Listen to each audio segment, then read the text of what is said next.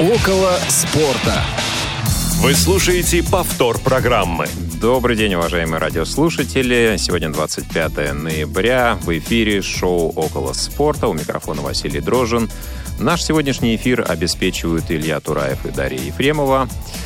А со мной на линии э, мои постоянные соведущие Павел Обиух и Федор Замыцкий. Ребята, Всем привет! Привет, привет всем! Большой ну, спортивный. Тоже, друзья, в Москве и Самаре погода такая достаточно прохладная, поэтому я думаю, что самое время немножко размяться. Разминка. Итак, давайте поговорим о том, чем запомнилась неделя, прошедшая каждому из нас. Паш, вот у тебя какие впечатления остались от событий из мира спорта?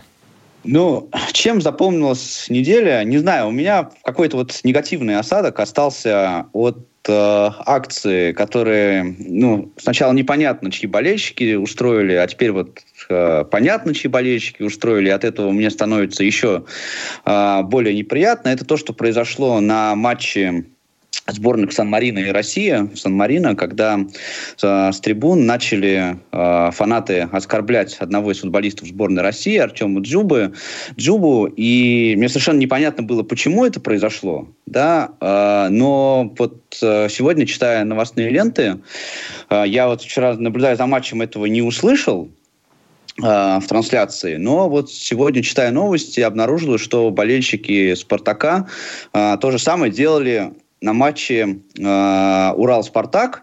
И вот у меня такая прям какая-то очень странная... Ну, во-первых, странное ощущение. Во-первых, непонятно, при чем здесь Урал-Спартак. Подожди, Джуба а, не а, играет. А, а кого, э, кому они адресовали это в игре? Джуби, Джуби, Джуби. Они угу. про Джубу кричали на матче Урал-Спартак. Ну да, а, логично. И да. вот мы в, мы в прошлый раз просто э, как раз в эфире говорили о культуре боления у нас в стране. Я, конечно, сразу же вспомнил вот, эту, вот этот эпизод э, в прошлом году, когда болельщики ЦСКА вывесили 25 баннеров про «Спартак» на матче с Тульским «Арсеналом».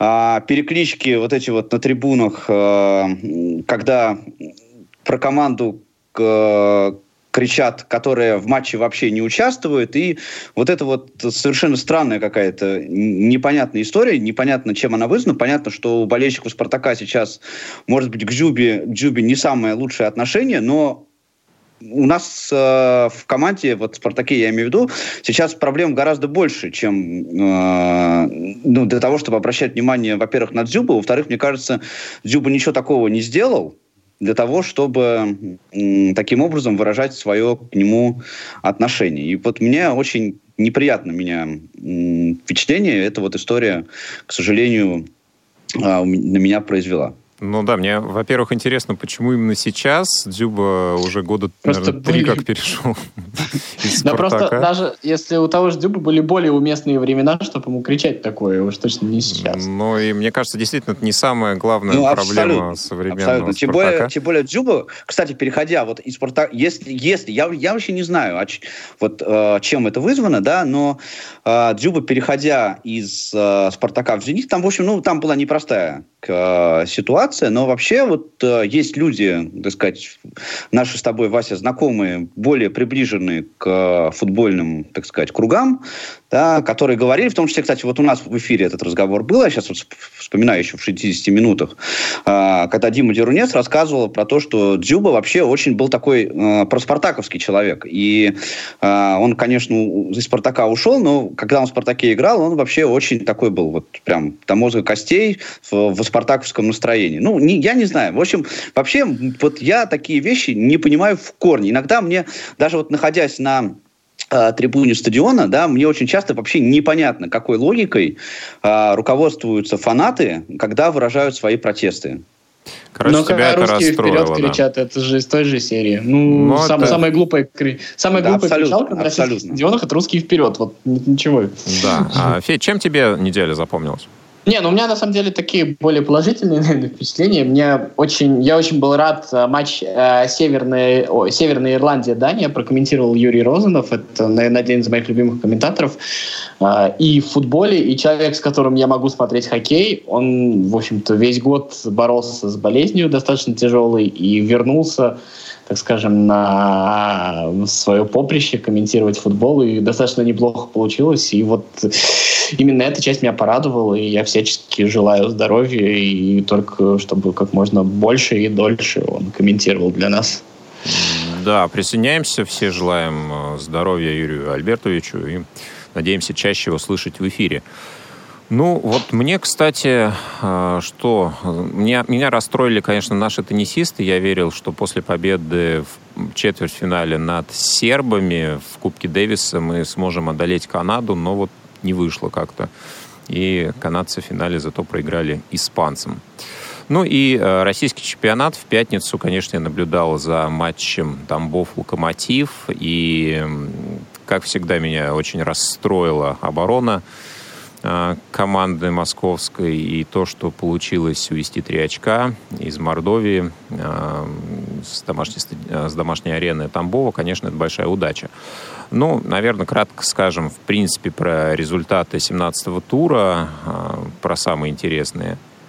Рубин «Зенит». «Зенит» одержал победу 2-1 и возглавляет таблицу с отрывом в 5 очков от второго места.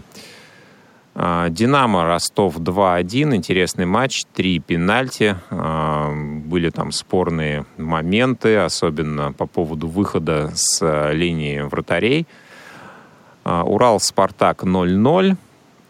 Арсенал Краснодар 1-2. Краснодар продолжает погоню за вторым местом. Так же, собственно, как и ЦСКА, которые обыграли вчера Крылья Советов 1-0 благодаря голу Влашича. Ну что же, мы сейчас более подробно разберем те новости, которые оставили след в нашей памяти в следующей рубрике. Субъективный рейтинг. Ну что ж, Федор, я предлагаю в этот раз начать с тебя. Какие ну, новости ты нам припас? Это не мой звонок. А, какие новости припас? Ну, все-таки я хочу сказать про Мауринию и Тоттенхэм. А, Жозе Мауриню вернулся. В общем-то, фактически уже почти сбитый летчик. А, и мне кажется, ну, давайте расскажу, чтобы все знали. Жозе Мауриню возглавил Тоттенхэм после долгого перерыва, после последней отставки из Челси. Ну, соответственно, Маурисио Почтину уволили. Насколько это вообще новость оказалась заметной, так скажем, в европейском футболе, характеризует то, что у Тоттенхэма за 4 дня Э, в Твиттере прибавилось на 1 миллион подписчиков. То есть у них было 3,5 миллиона, сейчас у них 4,5 миллиона подписчиков в Твиттере. И когда новость о назначении Мауринio повесили на сайт Тоттенхэма, сайт Тоттенхэма просто упал. Вот. Ну и еще интересный факт, вот если зайти на YouTube-канал Тоттенхэма, вчера заходил там, а, пресс-конференция Мауриню по миллиону просмотров, все остальные видео, которые выкладывает выкладываются на канале Тоттенхэма, там по а, 10 тысяч просмотров. Ну, то есть аудиторию вот. Жозе с собой уже принес. Осталось да. понять, что мне будет кажется, с результатом.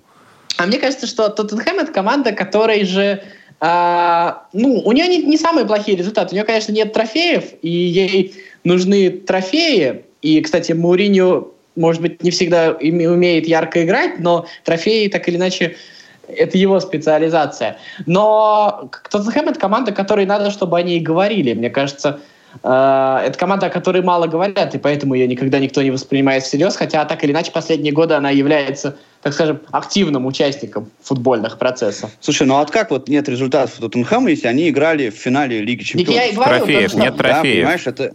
Я говорю, нет трофеев. Я говорю, что... Вот, а вот в этом-то, когда зовут Муринью, он перестал давать это в последние годы. Я, кстати, так восхищенно говорю о Мауринью, на самом деле недолюбливаю Мауринью. Ну, сейчас так. Вот. А Мауринью зовут для того, чтобы он выиграл этот решающий матч. И сейчас вот даже вот если посмотреть, вот, ну как бы, Тоттенхэм там потерял все шансы э, в чемпионате Англии, об этом уже речи никакой не идет, там попытаться бы до четверки добраться, и то не факт. Но ведь э, Тоттенхэм остается в борьбе в Лиге чемпионов. И мне кажется, вот сейчас, если вспомнить те ситуации, когда Мауринью выигрывал этот турнир, сейчас она наиболее похожая. Так что я ни в коем случае не говорю, что это будет обязательно, я бы ни в коем случае на это не поставил. Но Тоттенхэм, мне кажется, сейчас в контексте э, этой замены стал претендентом, одним из. Э, при том, что вначале, наверное, он им не был. Но еще эта история интересна тем, что на рынке, так скажем, топовых футбольных тренеров появился еще один свободный тренер. И где окажется Почетина, мне кажется, это тоже достаточно интересно. Да, уже сват, сватают его в разные клубы. Но, кстати, применительно к Мауринию еще интересная ситуация, что э, он является абсолютным лидером по совокупным покупкам э, за всю историю в своей команде, где он тренировал. И сейчас, насколько я понимаю, Тоттенхэм не факт, что даст ему возможность также развернуться в финансовом плане. И вот сможет ли он на старом багаже э, доехать и показать какой-то результат, который от него ждут? Тут еще, знаете, неделю назад появилась новость про то, что Бейл э, не хочет переходить в Тоттенхэм, потому что не хочет понижать контракт. А вот э, может ли Мауринio стать аргументом для Бейла? Это очень интересный момент. Мне кажется, что за этим стоит посмотреть. И это интересно. Это интересно даже в том случае, если Мауриньо провалится. Тогда мы а, как бы, ну, вот несколько лет назад мы все говорили о том, что два лучших тренера это Гвардиола и Мауриньо. Мауриньо как бы с помоста, так скажем, слетел в последние годы. И у него два варианта. Либо вернуться, либо, мне кажется, кануть уже навсегда. Вот за этим интересно наблюдать. Да, ну, кстати, новость по Бейлу, мне кажется, по хронологии вышла после Маурини, поэтому, мне кажется, ажиотаж и начал нагнетаться именно в связи с вот этим. Но могу ошибаться. Может быть, я тут не буду спорить. Прям вот. Хорошо. А, будем следить за развитием событий. Паш, а что интересного у тебя? Ну, у меня что интересно? У меня что-то интересное не из мира футбола, друзья мои. Я продолжаю над собой работать. И э, новость, о которой я хотел бы рассказать, она из мира автоспорта. Э, дело в том, что на прошлой неделе был поставлен очередной рекорд команды Red Bull э, Формуле 1 на пидстопе по замене колес. И э, этот новый рекорд. Почему? Я сейчас расскажу, почему меня это, во-первых, меня новость удивила. Потому, я офигел, когда прочитал. Да, потому что я, когда следил за Формулой-1, был в моей жизни такой период, э, несколько лет назад, когда я тоже увлекался Формулой-1, и э, это было связано с тем, что я на компьютере играл в соответствующую игрушку еще. Э, и э, тогда смена колес была примерно около 5 секунд. Все тогда думали, когда же, когда же вот это сначала 5-секундный рубеж преодолеют, потом, когда его преодолели, был 4-секундный рубеж. И здесь еще я хочу, чтобы вы понимали, и вы, и те наши слушатели, которые не увлекаются э, автоспортом, может быть, не так хорошо знают, что э, колеса в Формуле 1 меняют руками. Да? Это не автоматический процесс. А, то есть это люди. А, сейчас на пидстопе а, около 20 человек работает. Причем там вот, а, если посмотреть на это дело со стороны, то кажется, что там вообще какой-то хаос и суета. На самом деле а, там очень отработанная технология и специальные тренировки вот команды Формулы-1 устраивают обязательно по, именно по, по смене колес. И вот теперь я, значит, озвучиваю вот эту страшную цифру. Новый рекорд э, замены четырех колес на автомобиле Формула-1 составляет 1 секунда и 82 сотых. То есть меньше, чем за 2 секунды.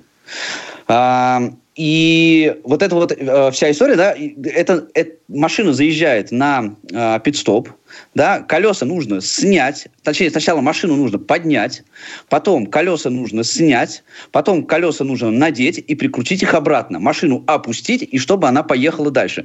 И вот этот процесс, друзья мои, занял одну секунду и 82 сотых. Тут еще надо заметить, что э, соревнования пидстоперов на Формуле-1 это вообще отдельное совершенно зрелище. В 2003 э, году э, Международная федерация автоспорта вообще отменили они пидстоп, потому что э, резина была уже э, довольно долгосрочная, и приняли такое решение, что вот э, пусть водители справляются с э, расходностью колес, на протяжении всей трассы, на протяжении всего, всего, вот, всего, всего маршрута. И на пидстоп можно было заезжать только для дозаправки. Но э, через несколько лет, э, в общем-то, и конструкторы, и болельщики Формулы-1 в, в большом своем количестве, они возмутились, что э, их решили вот этого зрелища э, пидстоп для смены колес, и Через несколько лет, через 6 лет, э, если быть точнее, Федерация международного автоспорта вернула э, пидстопы и для смены колес именно потому, что это вот своеобразное соревнование между конструкторами и между э, механиками в командах, которое сейчас продолжается. И, как мы видим, вот на тот момент, когда запрещали, было больше трех секунд. Была э, смена колес, занимала. И вот сейчас мы видим, что это соревнование продолжается, и вот сейчас 1,82, и что же будет дальше, я просто боюсь предположить. Ну, рекорды падают. Да, да, конечно. А, ну, про то, что руками меняют, нет, не гаечными ключами, они там, конечно, крутят и не домкратами машины. Нет, конечно, нет, да, у них есть специальные штуки такие, да, которые заворачивают. Ну, это да. На, сам, на самом деле, Формула-1 это офигеть какой командный спорт. Там настолько отточенное взаимодействие вообще между всеми участниками команды. Там же вот мы как бы видим только вершину пилота. На самом деле там а, огр огромное количество людей, которые в этом участвуют. Там настолько отточенное взаимодействие. Мне кажется, об этом можно просто там целую программу или целую серию программ сделать. Вот именно о Формуле 1 как о командном спорте, потому что там, когда вот ты начинаешь вникать в эти вещи, как там э, застегиваются шлемы, как там э, работают над рулевым управлением, как просто э, готовят к старту пилота, там вот этот вот момент, им невозможно не восхищаться, это очень серьезно, и, и это как бы, так сказать, совокупность современных технологий, находящихся на каком-то космическом уровне, и человеческого взаимодействия. В этом смысле Формула-1 совершенно прекрасна.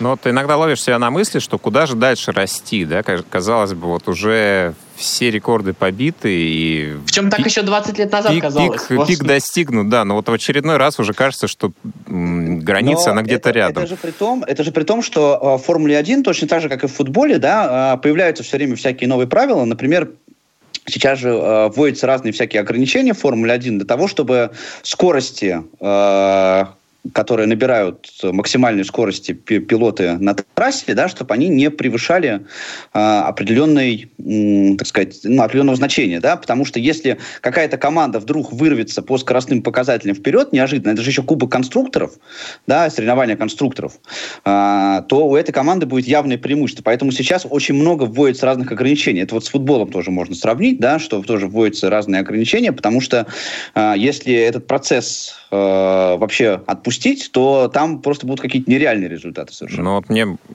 кажется, весело будет, если у нас ведут лимиты скорости на игроков, да, чтобы он не разгонялся выше, там, допустим, 40 километров по полю. Или посылал мяч э, со скоростью не выше определенной. Мне кажется, ты сейчас подкинул очень хорошую инициативу феминисткам ради равноправия. Вот это точно было бы. Ну, мне кажется, наши футболисты уже заранее будут подпадать под все лимиты. А, друзья, кстати, хочу а, напомнить всем нашим радиослушателям, что они могут присоединиться к нам а, и рассказать о тех новостях из мира спорта, которые взволновали их по телефону 8 800 700 ровно 1645 на skype radio.voz или вы можете написать свое сообщение в WhatsApp или SMS на телефон 8 903 707 26 71. У меня новость тоже связанная с рекордом. Она из мира баскетбола, Национальной баскетбольной ассоциации, где во второй год своей игры новичок прошлогодний словенец Лука Дончич, 20-летний, побил рекорд самого Леброна Джеймса. Ну, для тех, кто хоть немножко интересуется баскетболом, Леброн Джеймс — это человек, который претендует на звание величайшего игрока за всю историю наравне, например, с Майклом Джорданом. Так вот, а, Лука Дончич в одном из матчей а, за свою команду Dallas Mavericks в игре против Golden State Warriors набрал 35 очков, сделал 10 подборов и отдал 11 результативных передач всего за 26 минут. То есть он сделал трипл-дабл, так называемый, двузначный показатель в трех графах статистики.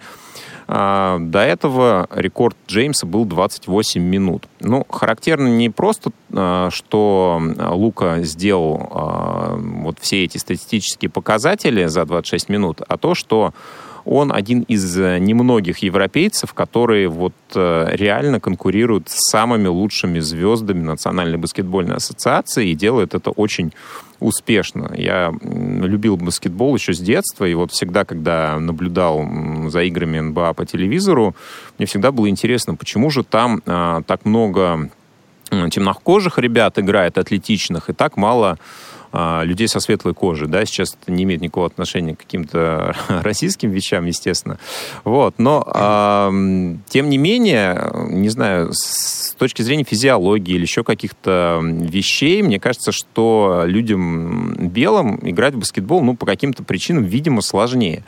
А, и вот э, Лука один из людей, которые, наверное, могут, э, в принципе, за ближайшие несколько лет доказать обратное. А, интересно будет за ним последить, и я этого ему тоже от души желаю.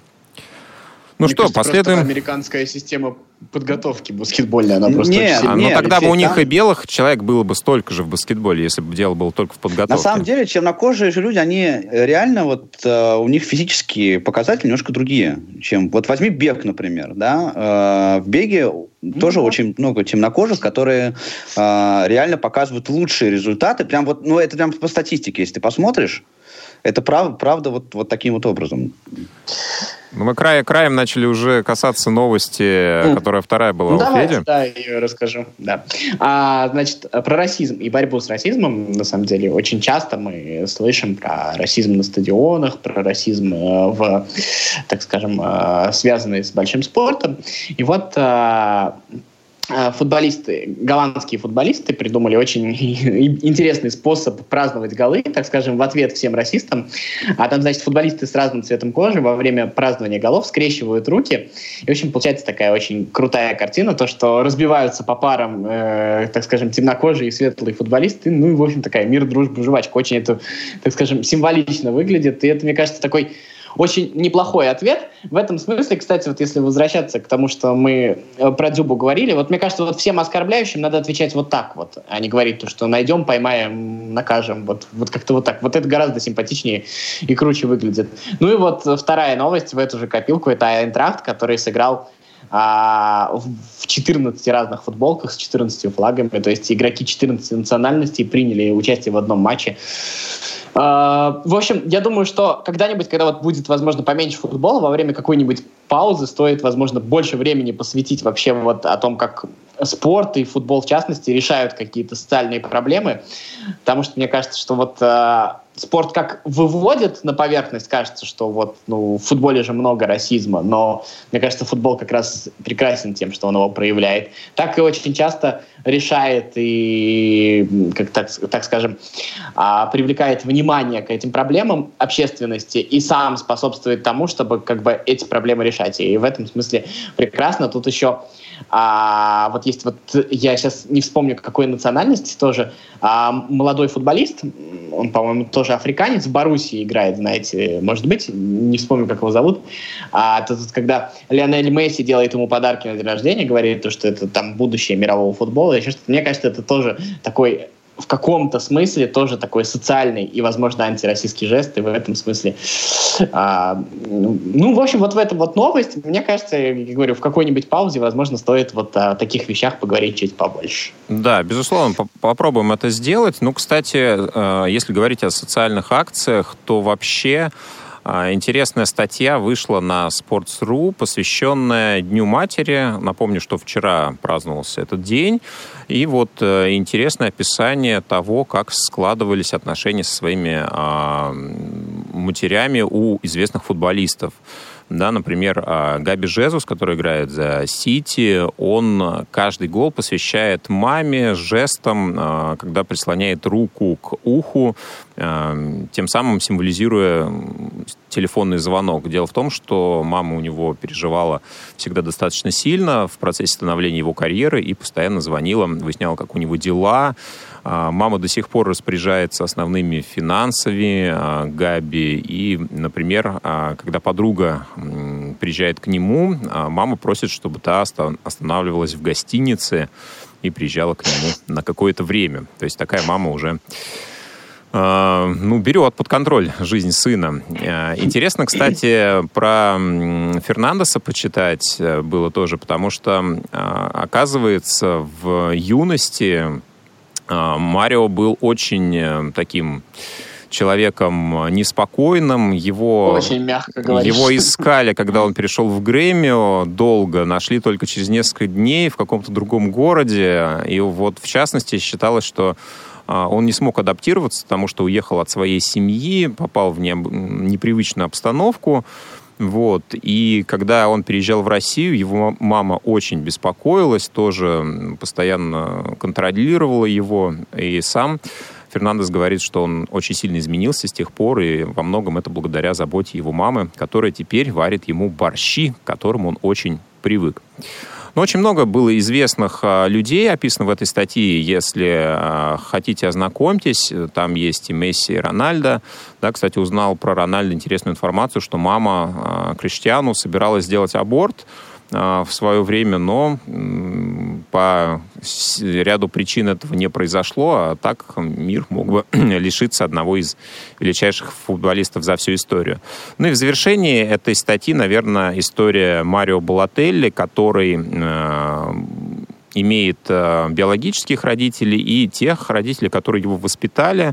Собственно, семья отдала его в, рав... в раннем возрасте на воспитание в другую семью э, из-за того, что у Марио был диагностирован э, порог кишечника, и ему требовалось дорогостоящее лечение, а его семья не могла на тот момент этого позволить. Вот. И э, довольно-таки долго Марио не признавал своих биологических родителей, не общался с ними, но вот э, в последние годы он изменил к этому отношение и теперь тоже э, считает их частью своей семьи. Ну что ж, друзья, надеюсь, вы тоже поздравили своих матерей вчера. Э, у нас остается совсем немного времени, Паш, на твой обзор. Да, ну у меня совсем будет э, короткий обзор. Я вообще вот э, такую от Фединой новости э, проведу такой маленький мостик, потому что мне кажется, вот спорт а, в частности футбол, как самый популярный в мире вид спорта, а, он, конечно, должен быть вообще выше всех вот этих предрассудков и э, сегрегационных различных вещей. И вот очень, кстати, мне вспомнился вот этот случай, когда в Дани Алвиша бросили бананом, когда он угловой подавал, а он этот банан съел. И после, это, после матча к нему там подбежали журналисты, говорит, как же так? А он говорит, спасибо, говорит, этому человеку, который так сделал, он вот банан меня подкрепил. И э, придал мне сил для дальнейшей игры. И вот э, в этой же связи я хочу сделать э, такой э, маленький обзор. Э, с YouTube э, вышло видео у Василия Уткина. Ну, вообще, к Василию Уткину можно по-разному относиться. Я к нему с очень большим уважением отношусь все-таки как к футбольному эксперту, несмотря на то, что он такой неоднозначный человек. Но вот он очень хорошую мысль сказал о том, что есть реальный шанс, если хорошо выступит сборная России и сборная Украины э, на чемпионате Европы, куда они уже попали, попали то, э, естественно, их разведут в, в основной части, э, в, в групповой части, а вот в плей-офф они могут встретиться. И э, матч сборных э, России и Украины был бы реально хорошим возможностью для того, чтобы э, вот эти барьеры, которые сейчас у нас есть политические, да, для того, чтобы, может быть, их каким-то образом, ну, я не могу сказать преодолеть, но нивелировать уж точно, да, э, потому что это футбол, да, который никакого, никакого отношения к политике э, вообще не имеет, имеет. И если это случится, если э, найдут в себе, вот такое случится, и футболисты, и болельщики найдут в себе силы э, для того, чтобы уважать друг друга во время этого такого матча гипотетического, который мог бы состояться, да, э, уважать друг друга, относиться друг к другу по спортивному, по футбольному, вот реально в, как фэрплей, по-честному, да, и мне кажется, что такая игра, она реально могла бы показать вот людям, которые занимаются всякой непонятной ерундой у нас, вышестоящих, да, показать им то, что а, вот эти трения, они абсолютно никому не нужны. В частности, они нужны людям, которые хотят спокойно жить в своих странах, которые хотят заниматься э, вещами, которые им нравятся, в том числе футболом. И э, то, что это э, эти вещи, которые ну, не приведут фактически в конечном итоге ни к чему хорошему, ни для чего. Мне кажется, что э, такая возможность, раз она есть, пусть она случится, и пусть она действительно сделает. Вот я, мне хочется, чтобы мы все вот как-то, не знаю, объединили свои усилия, ведь мы, мысли материальные, да, пожелали этого, и чтобы действительно это стало тем самым вот э, стимулом для того, чтобы э, ситуацию, вот эту существующую политическую, очень нехорошую, чтобы ее действительно изменить в лучшую сторону. Ну да, будем к этому стремиться, друзья. А небольшой перерыв, потом продолжим. Не успели послушать программу в прямом эфире? Не переживайте. В субботу и воскресенье специально для вас мы повторяем все самое интересное за неделю – не получилось послушать нас в выходные? Не страшно. К вашим услугам наш архив. Заходите на сайт www.radiovoz.ru. В разделе «Архив» вы можете скачать любую из программ и послушать ее в удобное для вас время. Радио ВОЗ. Мы работаем для вас. Повтор программы. Основное время. Ну что ж, друзья, основное время, много новостей. Сегодня, как обычно, у нас. Но есть новость главная. А, я напоминаю, что вы, уважаемые радиослушатели, можете присоединиться к нашему разговору по телефону 8 800 700 ровно 1645, по скайпу radio.voz или написать нам сообщение в WhatsApp или SMS на телефон 8 903 707 26 71. А в нашей основной теме мы сегодня будем говорить о возможных переходах наших игроков европейские команды. И э, побудила нас к этому разговору новость про Алексея Мирончука, который, возможно, перейдет в туринский Ювентус. Сейчас активно обсуждаются эту, обсуждают эту сделку. Уже Алексей появился на обложке журнала «Тутто Спорт». Ну и, собственно, сегодня еще одна новость вышла, что э, уже Алексей дал э, согласие на то, чтобы переехать в Италию, но обсуждаются какие-то детали сделки. В связи с этим, уважаемые радиослушатели, в том числе к вам вопрос, вопрос, как вы считаете, нужны ли наши игроки в Европе с одной стороны, нужна ли Европа нашим игрокам, несмотря на то, что все они заявляют, что, конечно же, нужна, но а, многим из них, мне кажется, хорошо и сейчас, в тех условиях, в которых они находятся. Именно об этом мы сегодня с коллегами попробуем поговорить и ну, прийти к какому-то выводу. Так, а, Паш, ну вот я знаю, что ты а, любитель, а, наверное... Скептицизма. Скептицизма с одной стороны, да. Скажи нам что-нибудь скептическое. Скептическое, я хочу сказать, я, во-первых, вот э, готовясь сегодня к эфиру, я почитал тут несколько статей, и мне вот э, в частности понравился э, интересный обзор, который вчера вышел на портале чемпионат.ком по поводу а, того, они нам разбирали, на каком бы месте смог бы Миранчук поиграть в Ювентусе. Причем там такая табличка есть, они э, с ценами игроков, э, на место которых э, Миранчук мог бы претендовать. И цены этих игроков, они там везде выше. А, чем за 20 миллионов, по-моему, да, огласили вот эту а, стоимость, что вроде как, если вдруг, конечно, Ювентус будет покупать Мирончука, то вот за эти деньги. А, это во-первых. Во-вторых, при той схеме, которая сейчас используется Сари в Ювентусе с тремя а, атакующими полузащитниками, а, по сути, вот в этой тройке может Миранчук сыграть, где все места уже заняты, либо а, на позиции одного из нападающих. И э, там везде, в общем-то, все у них уже, уже хорошо. А, поэтому отсюда м, вывод какой, что э, поедет Миранчук наш прекрасный в Ювентус и сядет там радостно на скамейку. А, вопрос, надо ли это Мирончуку, во-первых, с точки зрения его карьерного роста. И здесь э, я, конечно, пока вот не знаю, да, эти все, все вот эти версии, они пока не официальные, да, и мне все-таки кажется, это уже в целом я сейчас не про Миранчука, не про Миранчука, а вообще. У нас очень часто ходили вот эти вот э, разные новости. Вот летом, например, э, была такая новость о том, что там чуть ли не все клубы АПЛ а, интересуются Чалом. Чалом в итоге так никто и не купил. А, и у меня здесь возникает вопрос, чем закончится вот вся вот эта история с переходом Мирончука?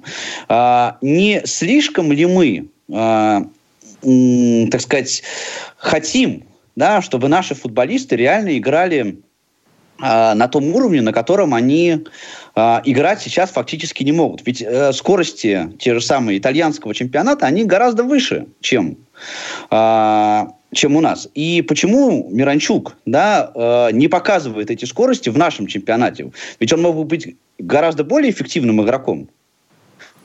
Uh, даже, даже в российском чемпионате. Но пока вот uh, он не, не обнаруживает тех достоинств, ради которых он мог бы поиграть в Ювентусе. Ну, а, кстати, что касается Чалова, то еще проходила новость недавно про то, что Челси а, в трансферное окно, если разрешат, э, собственно, команде делать какие-то приобретения, тоже претендуют на Федора. Ну, посмотрим тоже, будет Мне ли кажется, если, вот, если рекрутеры и агенты Челси смотрели вчерашний матч ЦСКА с Крыльями Советами, они, мне кажется, передумали уже. Нет, ну там был очень хороший комментарий по поводу где-то где возле этой новости, я иногда издеваюсь над собой, читаю комментарии, там был прекрасный комментарий, это будет трансфер в качестве материальной помощи ЦСКА. Ну, то есть известно о хороших отношениях Гиннера и Абрамовича. В общем, это такой способ, так скажем, проинвестировать в команду, не более того. Мне Слушайте, кажется. ну вот смотрите, даже если вспоминать Челси, да, ведь был опыт э, российских игроков, был Юра Жирков, был Алексей Смертин, которые в Челси, ну, все-таки играли. Пусть не, не, не, ведущ, ну, не на ведущих ролях, пусть недолго, но не, все-таки они... Пусть не российских игроков, Виржи Ерошек также переходил, Иванович из России переходил в Челси. Но, есть, ну да, но мы сейчас все-таки, если, если будем применительно к именно нашим а, игрокам с российским паспортом говорить, и вот смотрите, еще интересная история. У нас был а, Евро 2008 года, после которого, после успешного выступления, а, у нас ну, целая такая небольшая группа игроков уехала. Пусть в разное время, но примерно в течение года, может быть, двух. А сейчас тоже относительно, ну, довольно-таки яркое выступление. 18 год, четвертьфинал. Но после этого у нас э, фактически вот э, не сказать, что наших игроков кто-то пытается раскупить. Э, слухи есть, но они такие вяленькие. И вот э, Миранчук пока, наверное, самый реальный кандидат. Ну, а как-то ненадолго после 2008 года хватило Нет, наших но... ВПЛ.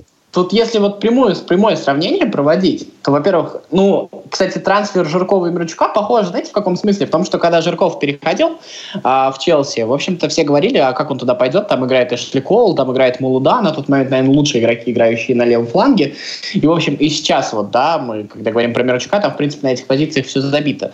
Но понимаете, какая, какая разница? Жирков все-таки, как бы к нему не относиться, он показывал тогда, кстати, и сейчас иногда футбол европейского уровня. То есть э, Жирков а, и еженедельно в каждом матче играл на своем уровне, и этот уровень, может быть, не был уровнем Челси, наверное, на тот момент, и этого скачка сделать окончательно не получилось. Но это был действительно высокий уровень, и я считаю, что если бы Жирков перешел, например, ну, так скажем, выбрал бы другую команду, может быть, немножечко попроще, то мог бы сделать себе европейскую карьеру в целом. Вот. А Миранчук же в России не показывает стабильного уровня. Понимаете, что для меня в этом трансфере э, странно.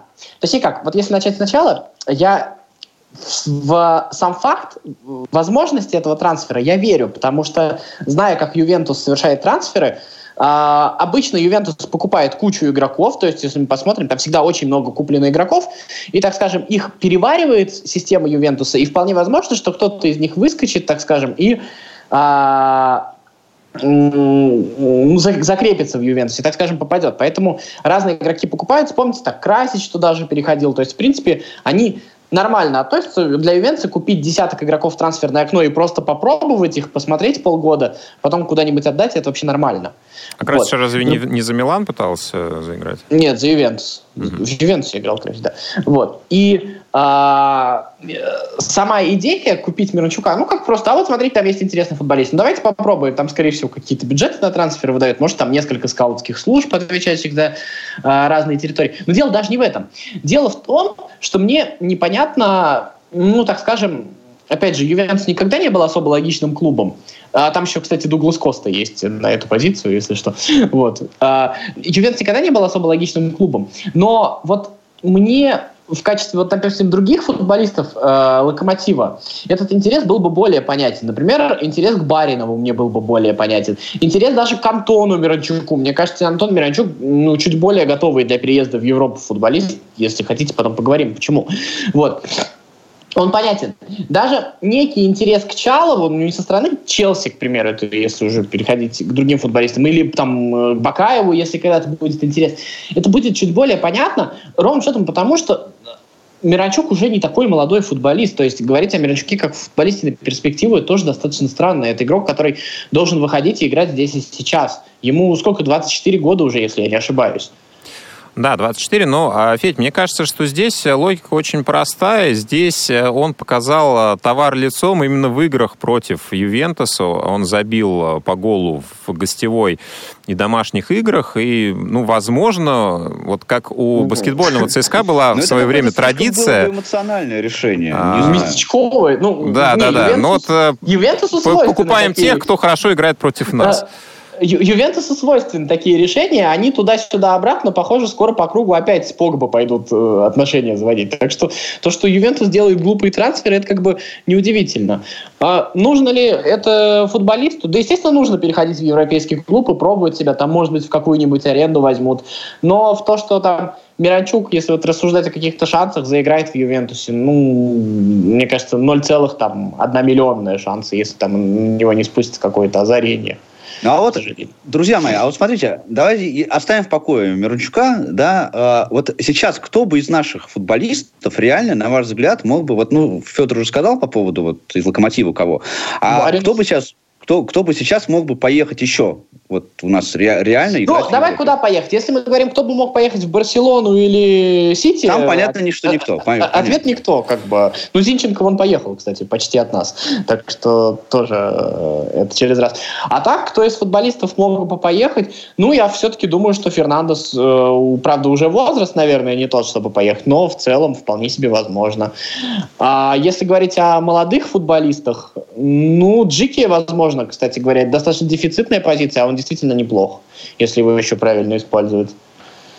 Согласен. Ну, мне кажется, еще вот, что если Бакаев еще будет прибавлять вот в таком же темпе, Ну, там, понимаешь, мы его очень, очень мало видели. То есть это вот ну. прям совсем то, тоже импульсивно достаточно было бы.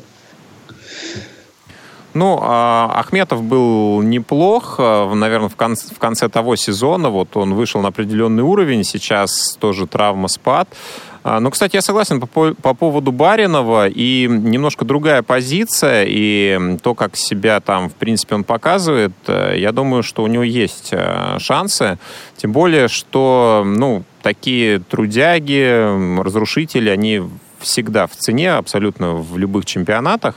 Что касается силы клуба, то, ну, соглашусь, здесь, наверное, стоило бы подумать, посмотреть. Мне кажется, традиционно у наших, э, ну, с Италией как-то не сказать, что прям задается. Я вот так сходу не вспоминаю ни одного примера, чтобы у нас игрок э, заблистал в Италии, ну, в любом клубе. Есть такие вот? Я, например, не очень вспоминаю. Ну, давно. Колыванов когда-то давно Ну, в 90-х годах, да. да. Да, Оленичев в Роме играл тоже. Недолго, правда. Нет, помните, был такой футболист, тоже из Ювентуса, потом в Удинезе переходил Виктор Будянский. Очень странная была история. Кстати, тоже мог перейти в Локомотив, я помню. Играл несколько матчей за сборную, а потом вот пропал просто совсем, по-моему. Ну, там какая-то вообще очень странная история была. Вот так вот. Но просто, мне кажется, Испания, та же Португалия, они намного более, ну, как-то подходят по стилю э, нашим игрокам. И я сейчас не говорю о Реале, Барселоне, Атлетика, а вот э, клубах э, второго эшелона. Ну, вот и вот это, там, мне кажется, как раз все шансы есть. Понимаешь, Вась, я не хочу повторяться, об этом уже многие сказали, но Миранчук — это тот футболист, э, который либо он ключевой игрок, либо он э, не играет в принципе. То есть он действительно, у него не очень хорошо получается играть эпизодически. То есть вот то, что там у Шапи, к примеру, в Краснодаре получается. Он действительно, э, то есть на него должно быть все завязано, вся команда должна играть через него. И вот в этом смысле именно поэтому я говорил, что Антон Миранчук, мне кажется, чуть более готовым. А еще у Антона Миранчука есть эстонский опыт, эстонский чемпионат. Это такой чемпионат, где а, бьют по ногам каждые 4 секунды, там по-другому не умеют, и все, что там умеют делать, это бить по ногам. И, в общем, а, вот, так скажем, э, более так скажем, более жесткий, более быстрый темп европейский, мне кажется, вот Антон к этому чуть более готов. Но, опять же, это мое мнение. Ну вот смотрите, еще какая у меня мысль есть, да? А, почему у нас всегда, как только переход нашего футболиста в какой-то клуб, это обязательно должен быть Ювентус, там, Челси, все, все дела. Ну, потому а, что мы почему... великие. Да, почему нашими футболистами... Вот у нас перешел, допустим, Головин в Монако, да? Ну, Монако, прям скажем, Монако. Да, э, не позвали же его в Лион там или в Бордо. А, и вот он играет в Монако. Там сначала было так себе, потом он как-то более-менее там начал приспосабливаться. Почему бы нашим футболистам не рассмотреть а, вопрос, там, переход, например, там, не, там, не в Ливерпуль, там, не в Сити, да, а там в Берли в какой-нибудь. Ну, зарплаты сильно сейчас. меньше. Да, почему?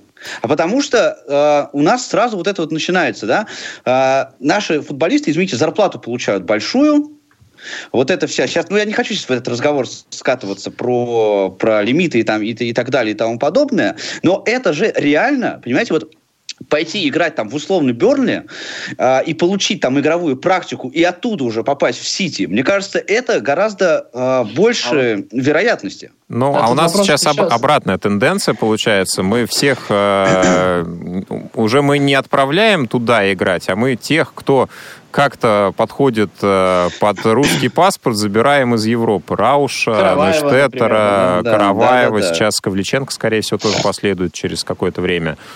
Ну, поэтому у нас остается, по сути, Черышев, который, в принципе, и воспитывался в системе э, испанских клубов. Его сложно назвать в чистом виде легионером. Да, ну вот, наверное, такой пример это Головин, который состоявшимся игроком уезжал и, в общем-то, пока тфу-тфу довольно-таки неплохо Но, опять себя же, показывает. еще не забывайте, что Головин даже сейчас младше Мирончука. То есть э, он же младше Мирончука, в принципе. Э, да, он Это младше так. Мирончука. Да, он, давайте, да, хорошо. Да, но, но, на самом деле, э, самый главный вывод, к которому мы пришли по итогу 20 минут, это э, то, что Саша Головин младше э, Леша Мирончука. С чем мы обоих и поздравляем. Ну что же, друзья, действительно, вопрос очень дискуссионный, он вечный. Как обычно, появятся новые слухи, появятся новые домыслы. Ну что же, нам остается только проанонсировать события предстоящей недели. Не за горами. Да, ну вот, кстати, а, применительно к темам, которые мы сегодня затрагивали, уже завтра «Локомотив» вместе с Алексеем Мирончуком будет принимать а, Байер на домашней арене. А Тоттенхэм вместе с Жозе Мourinho будет играть также дома с Олимпиакосом. Интересно будет последить за этими матчами. Ну, давайте, наверное, кратко скажем, кто а, какие события ждет на предстоящей неделе и зачем будет следить. Паш, вот а, ты например? Ну, я ожидаемо, конечно. Нет, мне, я очень внимательно буду завтра смотреть за игрой Локомотиву, потому что я симпатизирую Локомотиву, в, в том числе. Буду не очень внимательно буду смотреть за матчем Зенита. А, обязательно посмотрю Краснодар, конечно же. Это что касается Еврокубков. Но больше всего, конечно, я жду воскресенье, 19.00, э, и матч «Зенит-Спартак». Конечно, вот э, мне очень интересно в том смысле, как сейчас э, будет с новым тренером у нас игра с таким клубом, как, как «Зенит». Да, потому что все-таки, ну, играли уже, с, играл уже «Спартак» с Ростовом, э, успешно, но там есть были разные нюансы, э, связанные с кубком. Спартак сейчас играет очень неровно, э, несмотря на то, что вчера я считаю, что была нулевая ничья, но игра в целом мне понравилась. Но вот игра с «Зенитом» это будет такая первая проверка э, на прочность э, нового «Спартака» с, э, с новым тренером. Мне, конечно, прям очень интересно, что же, что же будет. Да, но в этом Мне... туре будут интересные еще игры. А, в частности, 1 же декабря будет игра а, «Локомотив-Динамо», и, и трансляцию этой игры вы можете э, наблюдать на радио ВОЗ 1 числа в 16.25. Кому интересно, пожалуйста, включайтесь. Мне кажется, кстати, вот я вот в этом конспирологию прям готов увидеть какой-то. Это заговор, точно. Когда вот все время матч Локомотив-Динамо оказывается в одном туре, либо с матчем Спартак-Зенит, либо с матчем ЦСКА ЦСКА «Спартак». Локомотив и «Динамо» у них и так есть проблемы с аудиторией. И, в общем, вот, вот это вот очень часто такое случается. Мне кажется, и я, конечно, шучу, но в этом что-то есть. Ну, э, вот мне, конечно, на этой неделе, для меня это особая история, мне не придется, ну, а может быть и придется. В общем, это редко бывает, но я буду болеть за «Спартак», поэтому также жду воскресенья. Это, наверное, главное событие на этой неделе. Василий, ты, наверное, ждешь матч Локомотив-Динамо. А, ну, я, кстати, Нет, да, жду, жду матч Локомотив-Динамо, естественно, но я тоже думаю, что буду болеть в игре «Зенит Спартак» за московскую команду. Ну, кстати, еще две трансляции будут на Радио ВОЗ, о которых тоже стоит сказать. В среду 27 числа матч Лиги чемпионов «Зенит» принимает «Леон». Трансляция начнется в 20.50. Комментировать эту встречу для вас будет Александр Боярский. И Краснодар на следующий день, 28 числа, принимает Базель.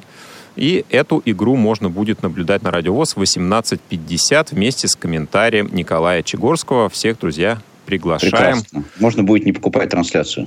Да, можно будет не покупать трансляцию, установить приложение Радио ВОЗ для тех, кто этого еще не сделал. Ну, друзья, много интересных матчей будет и в Лиге а, Чемпионов, в Лиге Европы. Э, э, это же потрясающе. В этом году мы, чтобы посмотреть матчи Краснодара, сначала устанавливали приложение, официальное приложение Порту, а теперь приложение Радио ВОЗ. То есть идем по восходящей явно. Да, но действительно, ставьте приложение Радио ВОЗ не только для футбольных трансляций, много всего интересного сможете там услышать и узнать. А наш эфир на этом подошел к концу. Мне осталось лишь напомнить, что его для вас провели Федор Замыцкий, Павел Обюх и Василий Дрожин. До новых встреч в футбольном пространстве. Пока-пока. Около спорта. Повтор программы.